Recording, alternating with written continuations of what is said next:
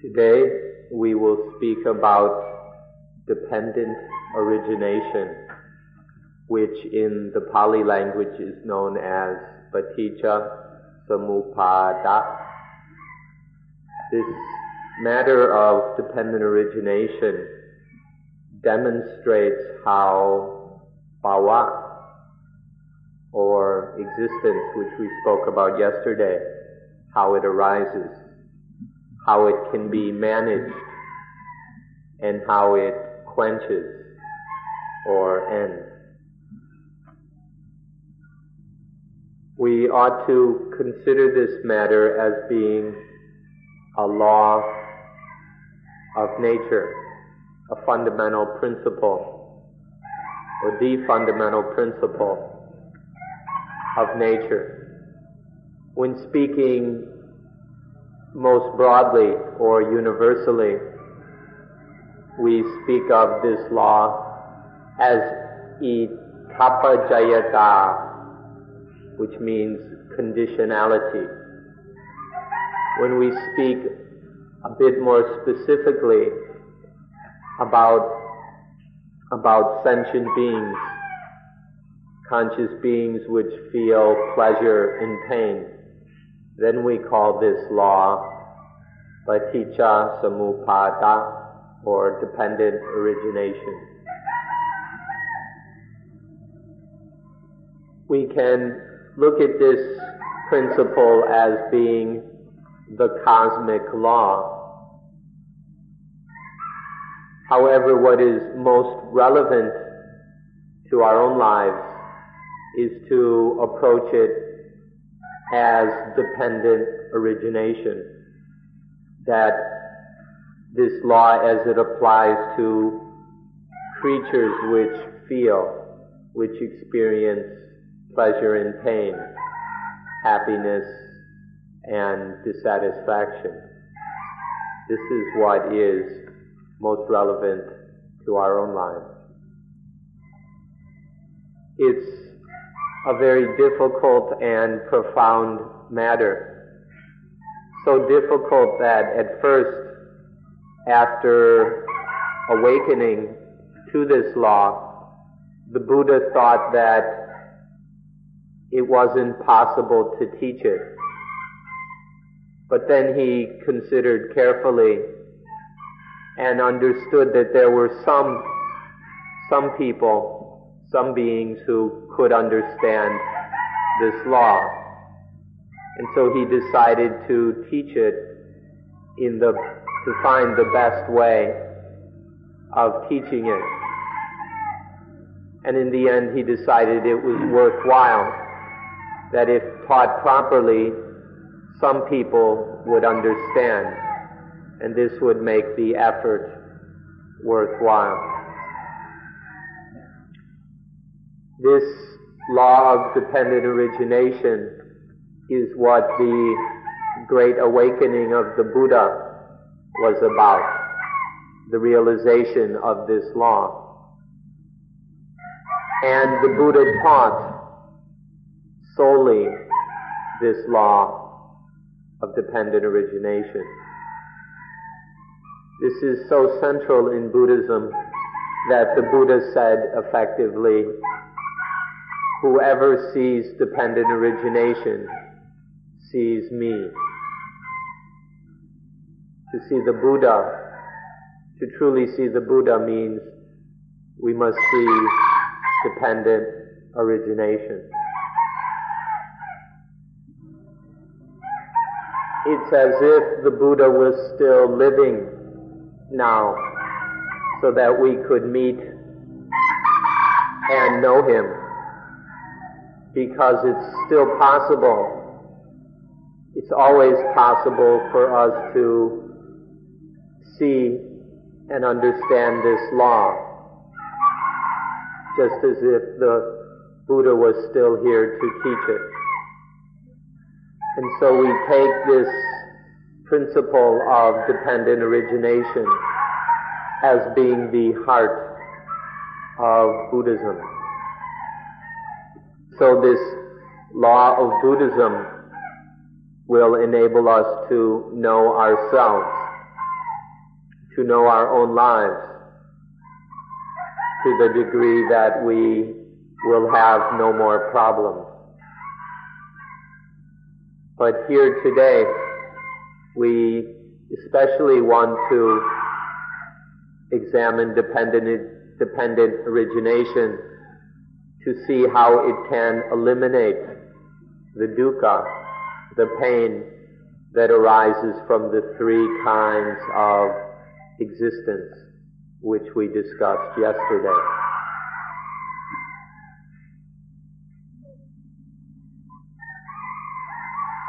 We need to see this fact of dependent origination as if it were some material object which we hold in our hands right in front of us.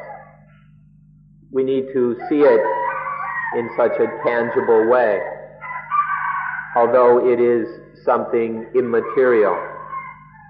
It's not a physical matter, but a spiritual one. We need to tangibly experience the fact that of its constant flow or stream. Dependent origination is a stream that's flowing throughout our lives. But it flows in a circle. It constantly recycles. And so we need to experience this, this fact of this stream or this stream of cycles of circles as it happens in our life right now. In every cycle there are 12 things or 12 conditions. And each condition supports and promotes the next one.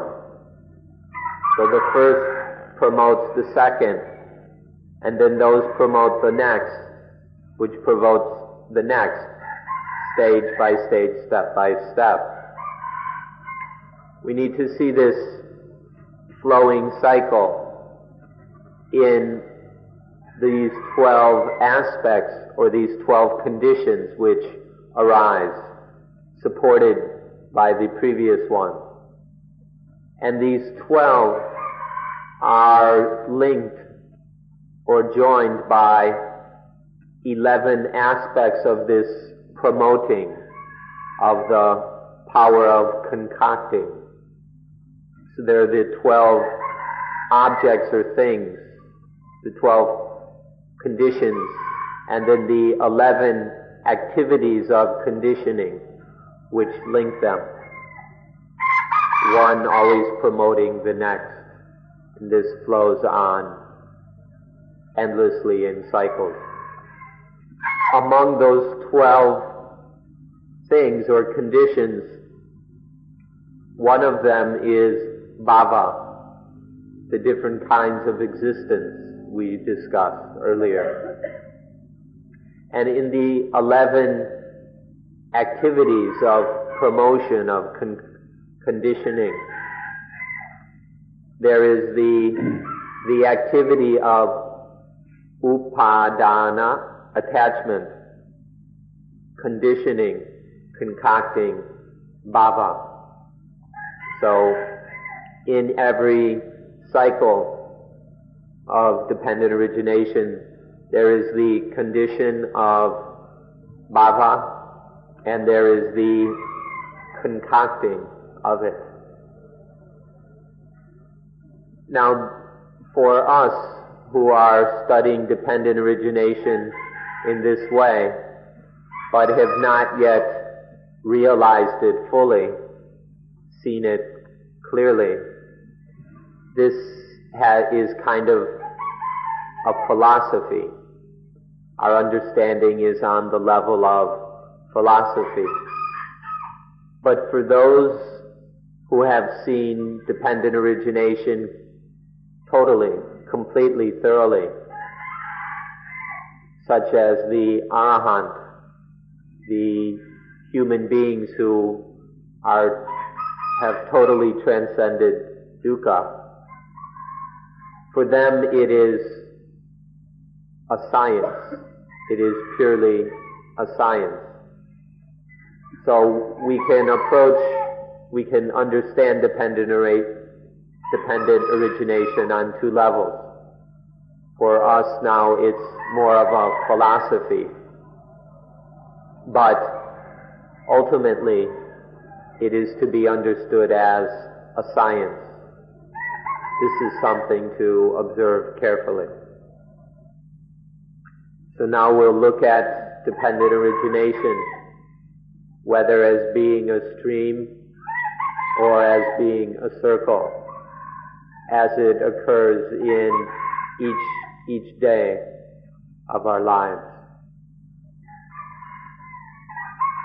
We have within us eyes, ears, nose, noses, tongues, bodies, and minds, these six senses within.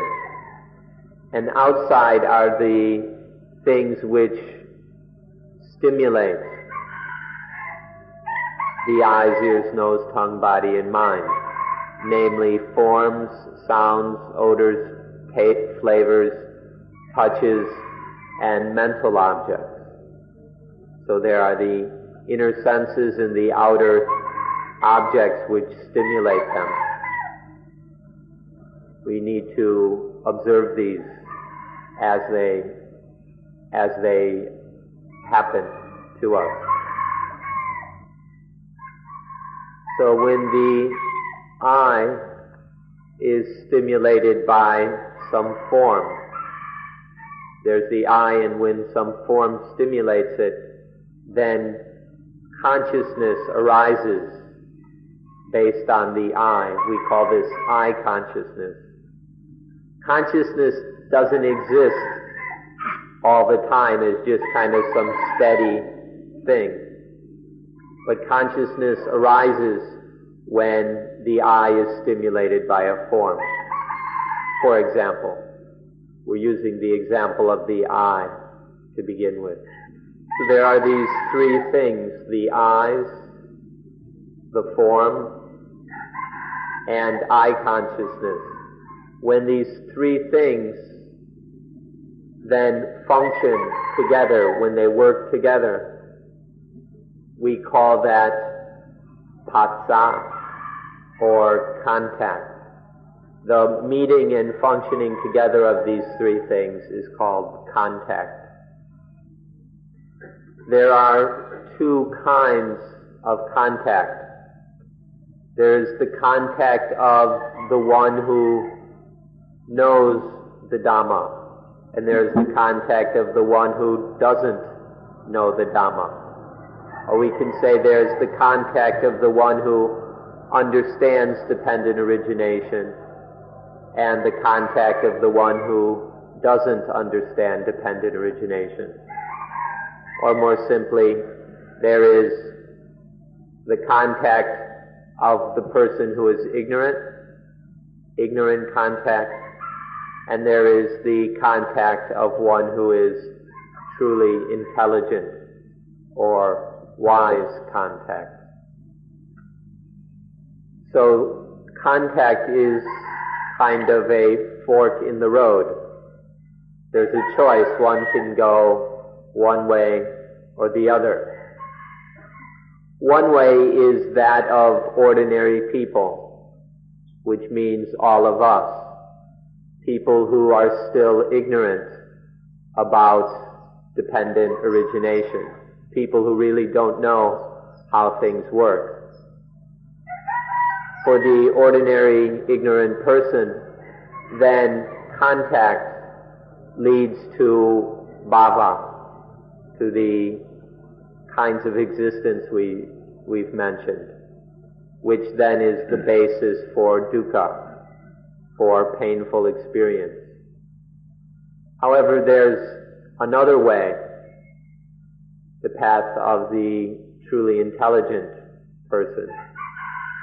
And this doesn't lead to getting, falling into any of these existences.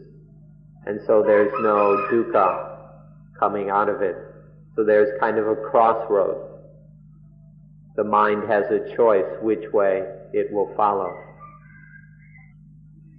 Now we'll look a bit further at what happens on the ignorant branch of the path, or of uh, this little road. If there's ignorant contact, it leads to the arising of ignorant feeling, or vedana. Feeling is called vedana. And when this feeling is ignorant, it tricks us into feeling positive and feeling negative. So ignorant contact tricks us into feeling positive and negative. However, if it's intelligent, there's one doesn't get tricked into positive and negative feelings. Now, if the feeling is ignorant, then it leads to ignorant desire, which we call tanha. We call it craving or desire. Because the mind is ignorant in feeling, then the wants that arise from this feeling are also ignorant. That is desire. However, if the feeling is not ignorant, if it's wise, then any want that arises from it is also wise, which we don't call desire, we call it wise want or aspiration. There's an important difference between aspiration and desire. One comes out of intelligence, and the other results from ignorance, especially ignorance regarding feeling. It's already ignorant. That's why we call it desire. It's arises soon, once it's arisen, it's ignorant, and this is called desire. There's no ignorance involved, then we call it aspiration. So there's desire, or we could say want, takes two paths also. If, if want takes the path of ignorance, we call it desire. If it follows the way of intelligence, we call it aspiration. However, because we're currently ignorant, because we don't understand things yet, our want is always ignorant. That is, for us there is only desire. Now when there is this ignorant desire, it leads further to attachment. The ignorance of desire leads to the further ignorance of attachment which means grasping at the positive or grasping at the negative. And out, so in the ignorance there arises attachment or upadana, which is always ignorant. There's no such thing as wise attachment.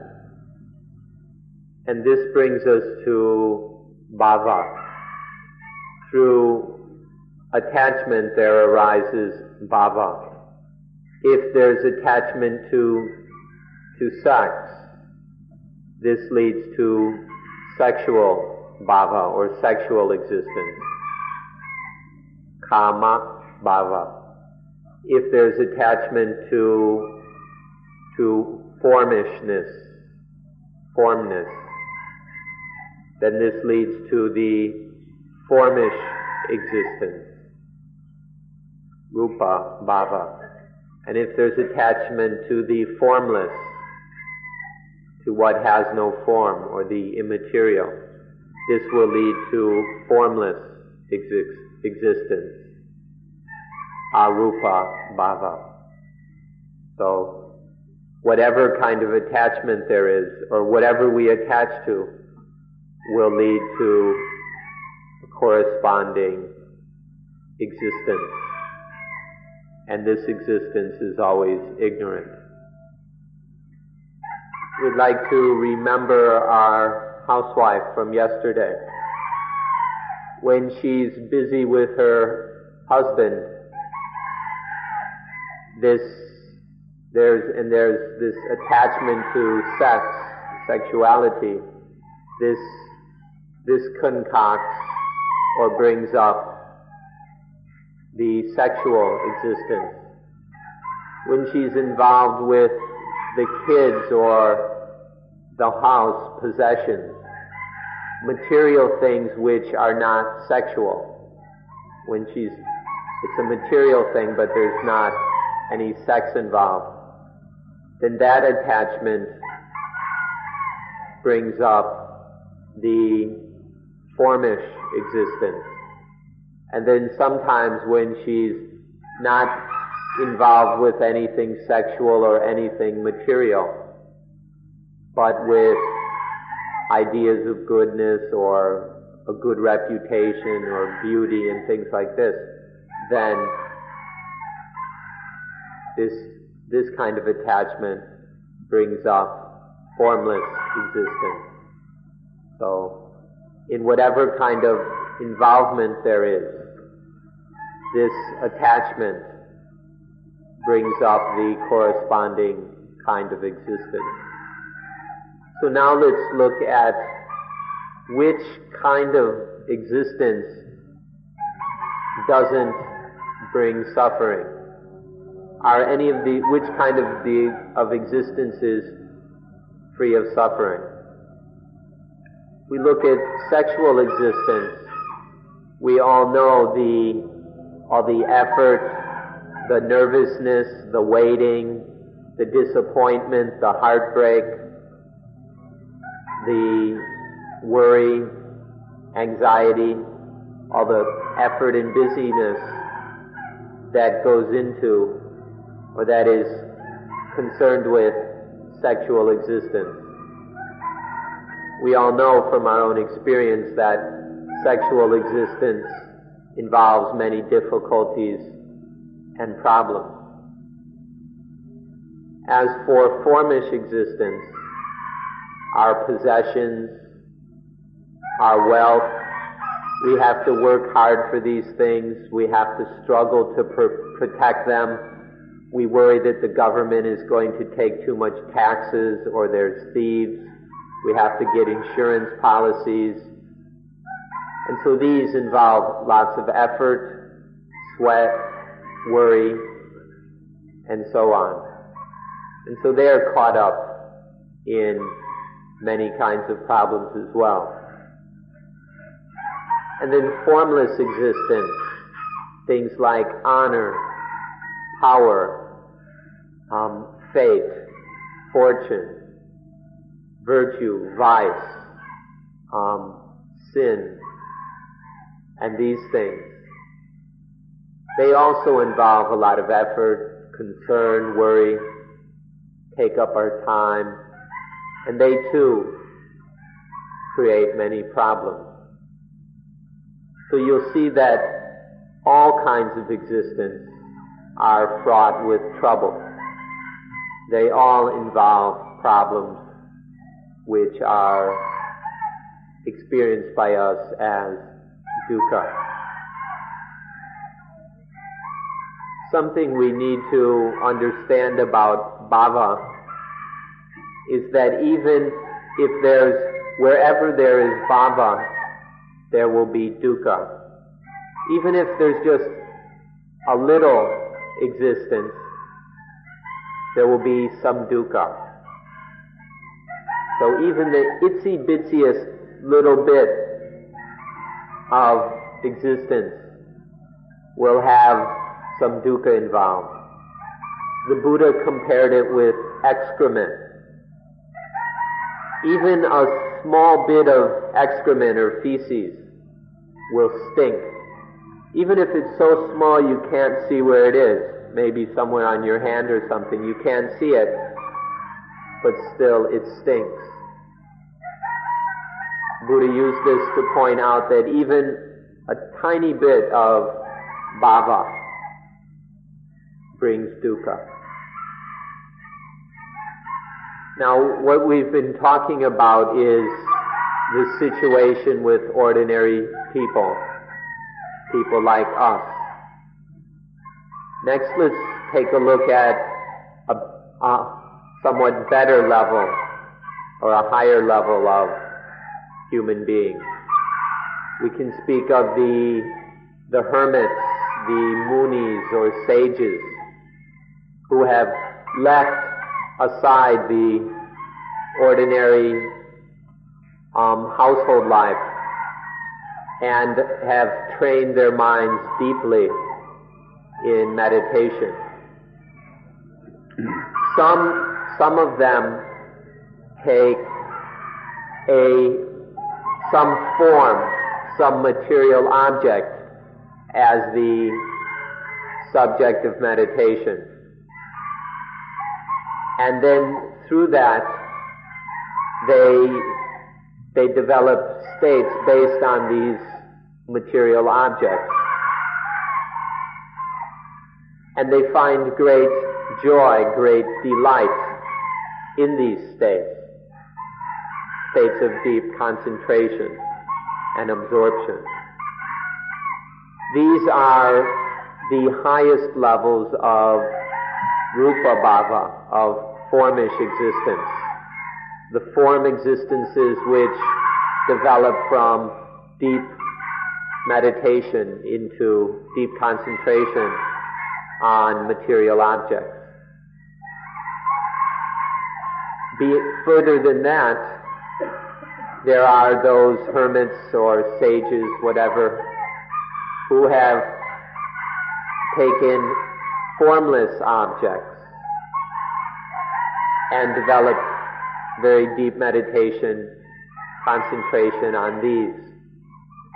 And this leads to the highest kinds of formless existences. There's great delight, great kind of bliss in these states. So they lead to the highest kinds, the most refined kinds of formless existence.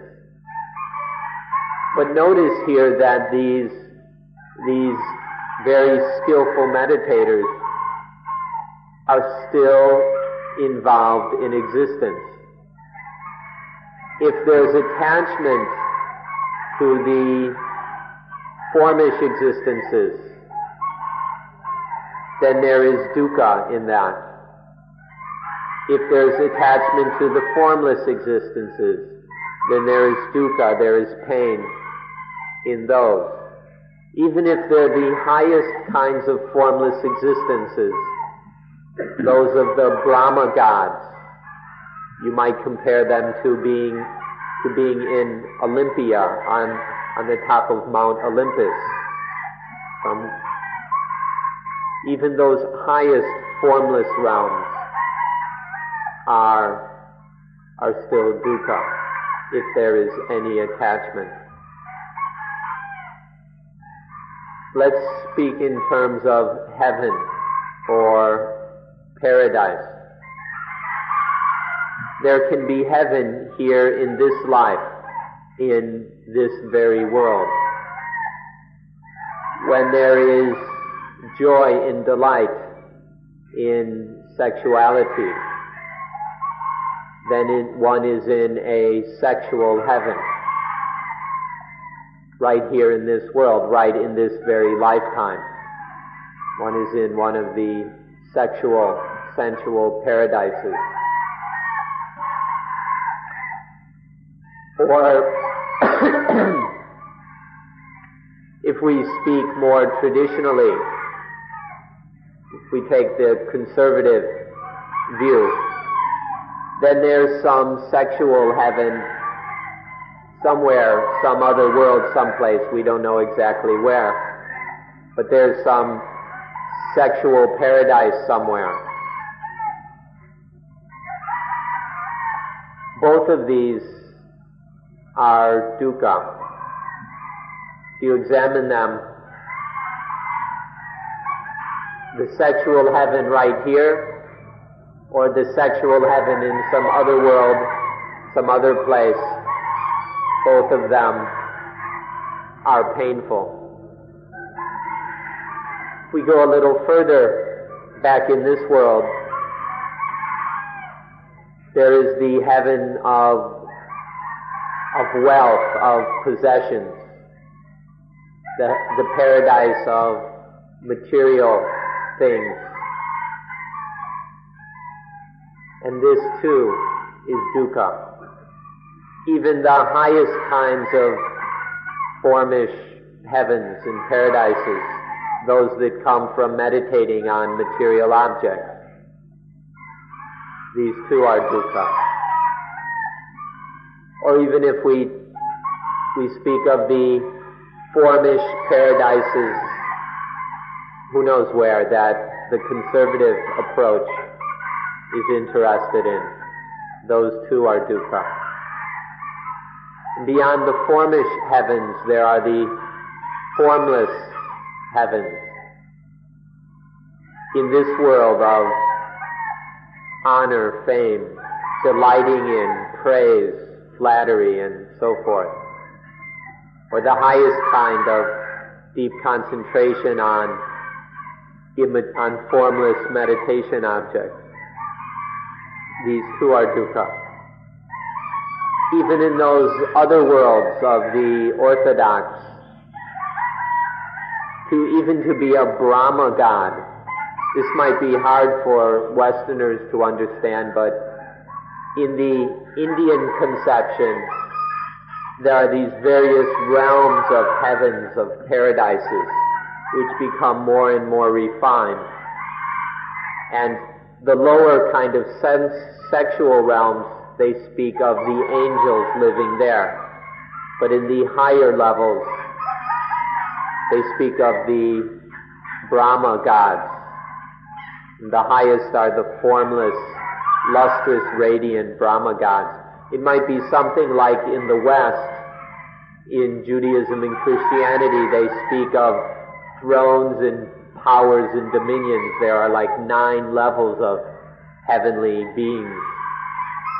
There's 30 something of them in the traditional Indian conception. Whatever, whether it's in this world or other worlds, sexual paradises, formish paradises, formless paradises, all of them are dukkha. If there's just the least little bit of bhava, there will be dukkha in all these kinds of paradise. The, the only way to be free of dukkha is to be beyond all of these paradises, to transcend all of these heavens, this is the only way there is total freedom and peace. This, which means the arahant, the perfect, perfected human being who isn't tricked by any, any kind or level of paradise. It's best to look at the heavens in this life, in this world, It's more easy to understand and more relevant. Just take a look around at our friends, especially those who are young, young men and women, and we see them scrambling after the sexual heavens, trying very hard, spinning around in the sexual paradises. And as soon as one gets one of these sexual heavens, before long it bites. It's not very long that the sexual existence bites. Because there's jealousy, there's envy, there's competition, There's anxiety that one's lover will leave one or one's lover doesn't smile and one gets depressed or gets angry. One doesn't get the attention one wants. And so very quickly the sexual paradises turn around and bite one, bite us. After a while, maybe one is, gets married and there are children, a home, and the various possessions. And then when one has this formish paradise, before long it bites as well. One has to pay the bills. One has to punch a time clock to earn the money to pay the bills. One worries about the children, whether, you know, finding good schools for them, whether they behave properly, dressing them. One, you know, has to worry whether one's furniture is up to date whether it's getting scratched, it has to be cleaned. At least one, one has to work hard to find a maid or a parking place for one's car, and on and on and on. So the formish existences bite as well. Even the formless paradise, when one is famous, like a movie star, one is honored, one gets the Nobel Prize. And then there's tremendous pressure to live up to expectations, to protect one's reputation. One's in the formless paradise, one's world famous, one gets the highest honors. But there's pressure, there's expectation, there's anxiety that one might make a mistake or flub up that one's reputation will drop, that one will no longer be number one on the pop charts, and all this. And so the formless paradises, they too bite their owner. Whatever kind of heaven it is, sexual, formish, or formless, every kind of bhava turns around and bites there's not any kind of bhava that is free of dukkha. Now the person with Dhamma can say, have a family and have a home without any problems. If a person really has Dhamma, taking care of the home, the car, paying the bills, having a job, that won't bite, that won't be a problem or even being famous, getting the Nobel Prize won't be a problem for the person with who truly has Dhamma.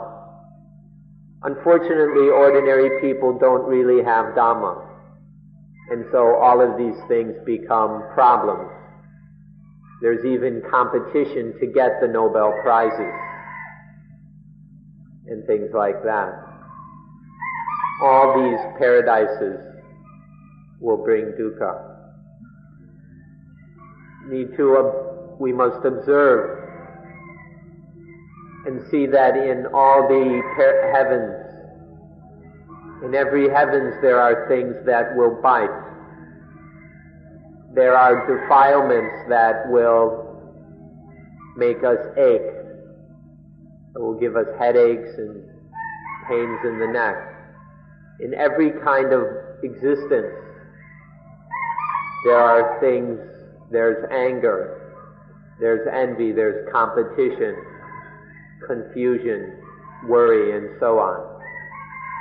In all of the heavens there is pain.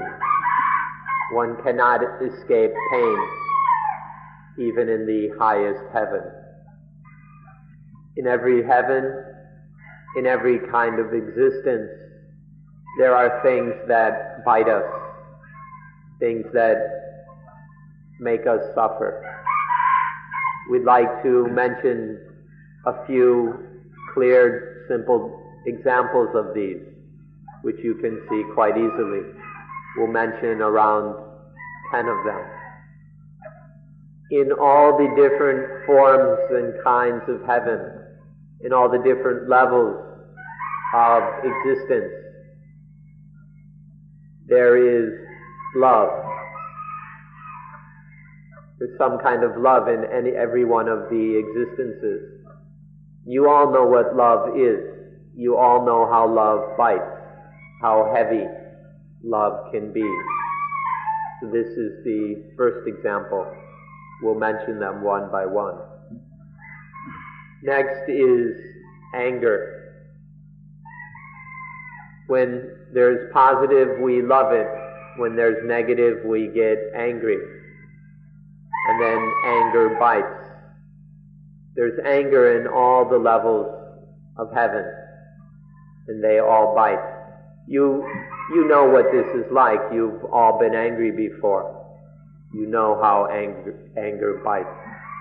This is the second example. The third is hate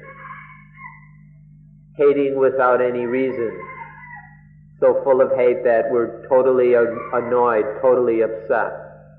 We can't stand anything when there is hatred. This occurs in all the kinds of existence. It makes it very difficult to be there. Hatred is the third example. Next is fear foolish, irrational fear. In all the kinds of existence there is fear, such as the fear of poverty, the fear of losing one's lover, the fear of having something stolen or lost or destroyed. The, or the person who's famous is afraid of losing their fame. There are millionaires who commit suicide because they're afraid of becoming poor, and so on. In all the kinds of existence, there is fear. Fifth is excitement.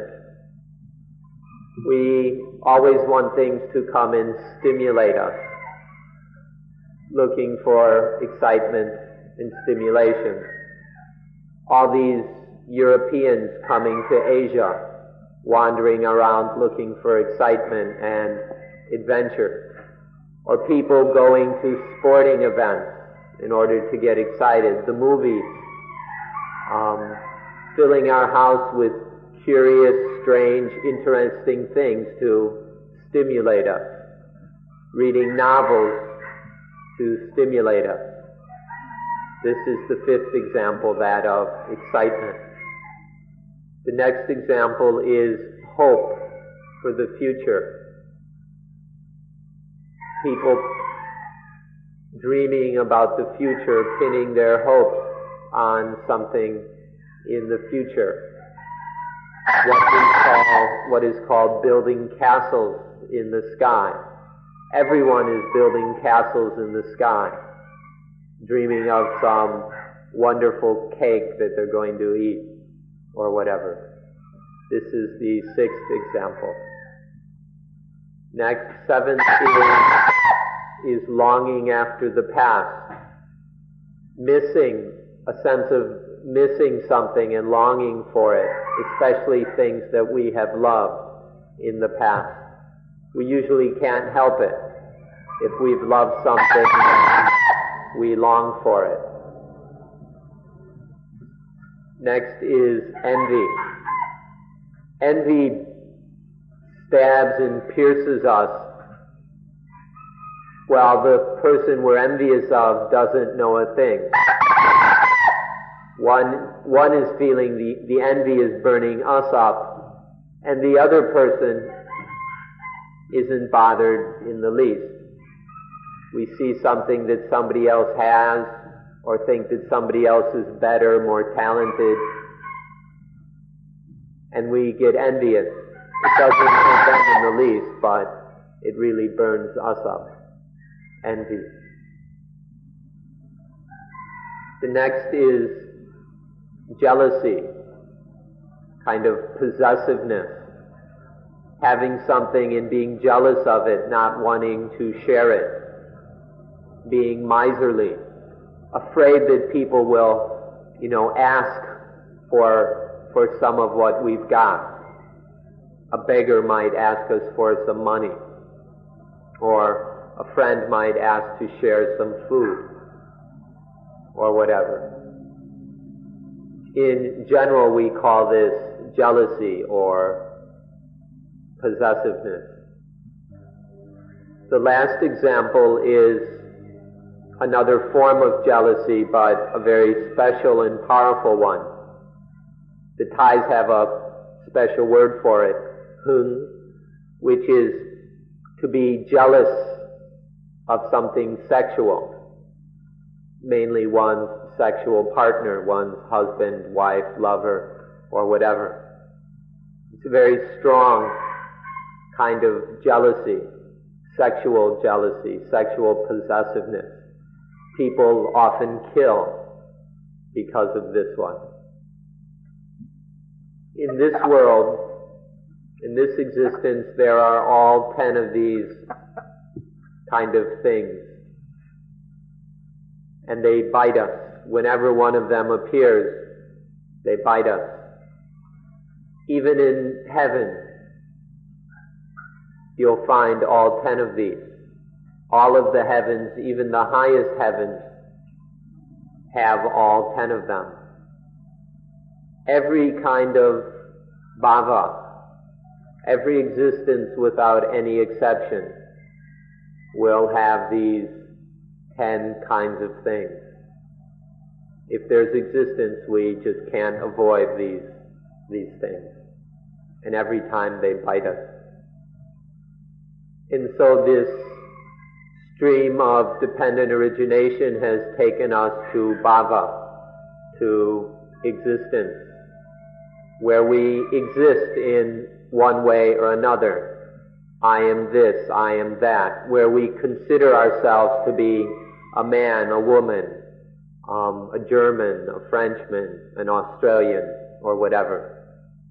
Where any kind of I am this, I am that, this is existence. And once there is existence, then there leads, it's, the role is played to the hilt. Once, once there is existence, then there is the, the one, the person, who exists in that way. There's the different kinds of existence. And then there is the one who plays that role, who is born into that role and acts it out fully. The, the birth of this person, the one, the role we must play, is called jati or birth. This is the result of bhava. In every cycle of dependent origination, there is bhava and jati, birth. Every time this flow takes a spin, there is existence and birth. Whether it's dependent origination based on the eyes, or the ears, the nose, the tongue, the body, or the, the mind sense. Every cycle will include existence and birth. And once there is birth, there is the big fat ego, the ego playing this role or that. And that ego is heavy, that ego suffers. This will, whatever the form of existence, whatever sense experience it's based on, there appears this birth the birth of the I am, the ego, playing its little act, getting into trouble. This is something that we must begin now to pay special attention to. We've been overlooking this for all our lives. We haven't been paying any attention to bhava into this birth of ego It's been going on and we've just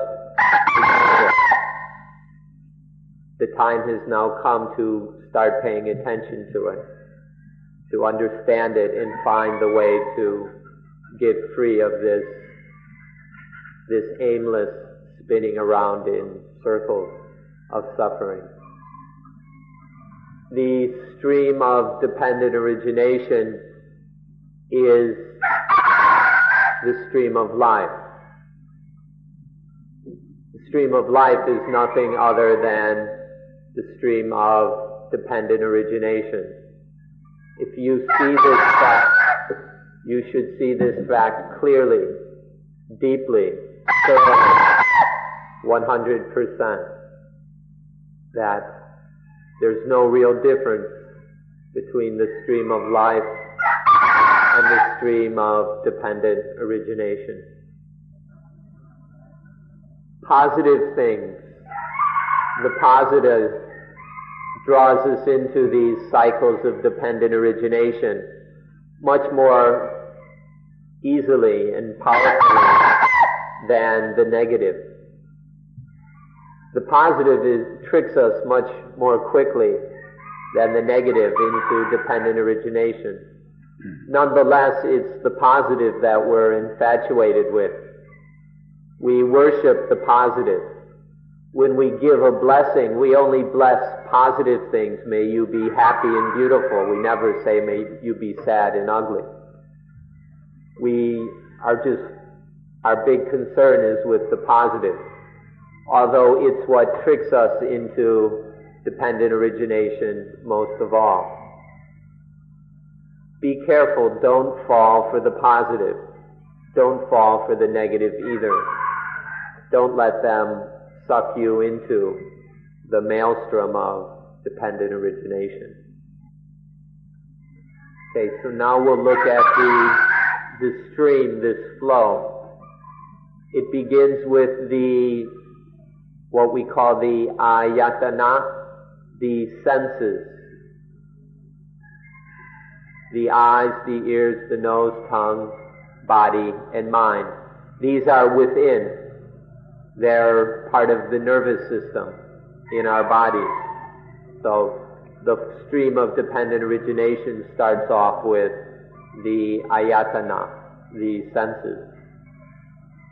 So when the six senses interact with their six objects, the form, sounds, odors, flavors, touches, and mental objects, then consciousness arises. There are six kinds of consciousness, one for each sense eye consciousness, ear consciousness, and so on. So the next thing is phassa, contact. When the senses are functioning with their objects, that's the first thing. Then the second is the six kinds of consciousness. And then there are the six kinds of contact. When there is contact, we can avoid that there will be feeling, vedana. When there is feeling, we meet up with the fifth thing, tanha, desire. When there is desire, we can't help ourselves. There will be upadana, attachment. And once there is attachment, we can't help it. There is bhava, existence. And now the eighth thing, once there is bhava, there arises, there happens jati, the birth of the role player, of the personality, the ego. And last of all, once there is birth, ego birth, there's nothing to be done about it. There will be suffering. It's inevitable that once there is ego, there will be suffering. Physical birth out of our mother's wombs is no problem. We have no, no difficulties with being born physically. The problems don't start until there is spiritual birth. The birth that happens because of ignorance, that happens through attachment. When there is the spiritual birth, when the, the me is born, this is where the problems begin. So let's run through these again. There are these senses, which includes their objects. Then there's sense consciousness, vijnana. Then the six kinds of contact. Once there's contact, there will be feeling. And we can't help it that there will be desire arising toward the feeling. And then the feeling, and then because of desire, there is attachment. Through attachment, there is then existence arises. And then there's birth, and then dukkha. So altogether there are nine things. The ayatana, the senses, consciousness, feeling, desire, attachment. Wait. I missed contact. Then attachment is six. Existence, birth, and dukkha is nine. So there are these nine conditions. This, this is the, a simple, direct, immediate explanation of dependent origination in terms of these nine conditions, these nine factors. This is something that everyone here has the intelligence to understand because it can be clearly, directly observed in your own experience, even right now. Everyone here, once you understand the meaning of these nine terms, we'll be able to see what is meant. So we begin by understanding this, this version or this explanation of dependent origination. However, in the Dhamma way of speaking, we include dukkha in birth. The two are inseparable. As soon as ego is born, there is dukkha. You can't just separate the two. Birth is painful. Birth is dukkha. But we mean the spiritual birth, not physical birth. So that leaves eight things. In the Dhamma way of speaking, there are, there are eight. Because as soon as there's birth, there's going to be trouble. It's the way things are. Now, at the beginning, we mentioned that there were 12 conditions. There are 12 conditions. Now, some people, the, the eight we've just mentioned are something easily observable by everyone who, who is willing to pay attention. But there are some who want to go even further, want to stretch the limits a bit. And they go and ask, well, where do the senses come from? Where do the senses come from? And the senses come from nama rupa, from the mind body. there aren't any senses unless there is the mind body. And then one asks, well, where, where does mind body come from? One could say the mind body depends on the con- conditioning, the concocting of the consciousness element. So when the, the kind of general element of consciousness, which is kind of a potential, an inherent potential in things, when this is concocted or conditioned into consciousness of one specific sense, such as eye consciousness or ear consciousness. So there's kind of this inherent potential of consciousness which is then conditioned into some a specific active consciousness. And where does this consci- that consciousness come from? It comes from what we call sankhara, which here means the the power of concocting. And last of all, one asks, well, where does that come from? The power of concocting arises due to ignorance. So, due to ignorance, there is the power of concocting. Due to this concocting, the consciousness element is concocted into specific con- consciousness of one of the senses. Due to that, there is the mind body. Because of the mind body, there are the senses. Because there are the, with the senses, there is contact, and so on. So we had the eight, and if we look even deep, more deeply into it, there are these other four: ignorance, the power of concocting, the consciousness, and then mind, body. So the four plus the eight makes twelve. This is the more detailed and much more difficult um, way of seeing dependent origination. These early elements are incredibly subtle and difficult to, to investigate. The, you don't really have to know the first four. These first four are very deep secrets of life, which are quite hard to see. It's not necessary that you know these things. But it's absolutely necessary to know the latter eight, beginning with the senses, consciousness, contact, and so on. The latter part we must know because it's happening right here in, right now. This is our experience. Our life is made up of these, these eight things. So it's necessary for us to investigate and understand them. This is something that all of us can do.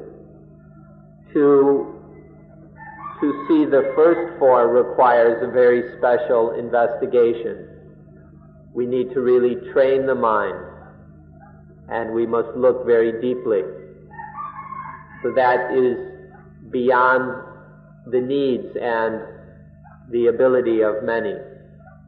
But the latter eight is something we all must investigate until we see it for ourselves in our experience.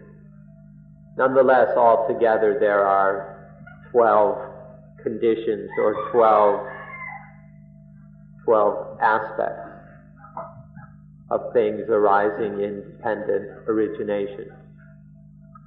So let's consider the entire stream as it's taught in Buddhism that that covers all 12 elements or conditions. It begins with the state of not knowing, the state or condition that is without correct knowledge. There might be knowledge, but the knowledge is incorrect, it's wrong, it's misunderstanding. So this is called avijja or ignorance. It all begins with the state of not knowing not knowing things as they really are. Due to this, there is then the power of concocting. The mind that is wise doesn't concoct. But when there's ignorance, the mind gets into concocting. So this, you can call it a kind of crazy, insane power of concocting, then is touched off due to ignorance then this power of concocting takes the the natural consciousness element, that that basic inherent element of consciousness, which is totally natural. The power of concocting takes this and cooks it up into a kind of unnatural consciousness, which is then reaching out or jumping out at the senses the consciousness of eyes, of ears. It's, not just this natural consciousness, but it's now been cooked up, stirred up, so that it's reaching out for the senses. This is the third condition. then because there is this consciousness, there is nama rupa, mind, body. Mind body is like a car. Consciousness is like the driver. You've got a driver, well, it needs something to drive. So there's nama rupa. Nama is like the driver. Rupa is the actual material vehicle. This body is like the, the physical vehicle. And Nama is the driver. A car is worthless without a driver, right? So to speak of a complete car, you need the driver too. So because of consciousness, then there arises Nama Rupa, the vehicle for action, for movement then the mind body is the basis for the senses. Once there is this vehicle for movement, then it has these various tools, which are the senses. So the, as this process of concocting flows, then the senses are conditioned, concocted. So, due to the mind body, there are the senses. Once there are the senses, the ayatana, both as sense organs and sense objects, then this conditions the ordinary consciousness of everyday life. This this ordinary consciousness of seeing, hearing, smelling in everything in our ordinary lives, which we've already mentioned. This is conditioned. This then becomes fully functional due to the, the senses. Now, normally in this, this long version of dependent origination, we don't uh, mention consciousness specifically right here. It's included in contact. Consciousness was already mentioned, so we don't want to repeat it. But it's actually included implicitly in contact. So usually it's said that due to the senses, there is contact, sense contact or sense experience. Now, once there is contact, then is contact, then further there arises feeling, desire, attachment, existence, and birth. And that birth is dukkha. If there is ignorance at contact, then the, the stream flows on through feeling into desire, attachment, existence, birth, which is dukkha. However, if contact is wise, if contact is, instead of, if contact, there's no ignorance conditioning contact, then there's just contact and none of the problems of desire, attachment, existence and birth occur. This is going on. The ignorant form, at least, is going on over and over again in our ordinary lives. In one day, this cycle spins around who knows how many times. But nobody cares. Nobody pays any attention. And so people are kept spinning around in dukkha. So it's time to stop and study this. It's going, it's our life. This is our life.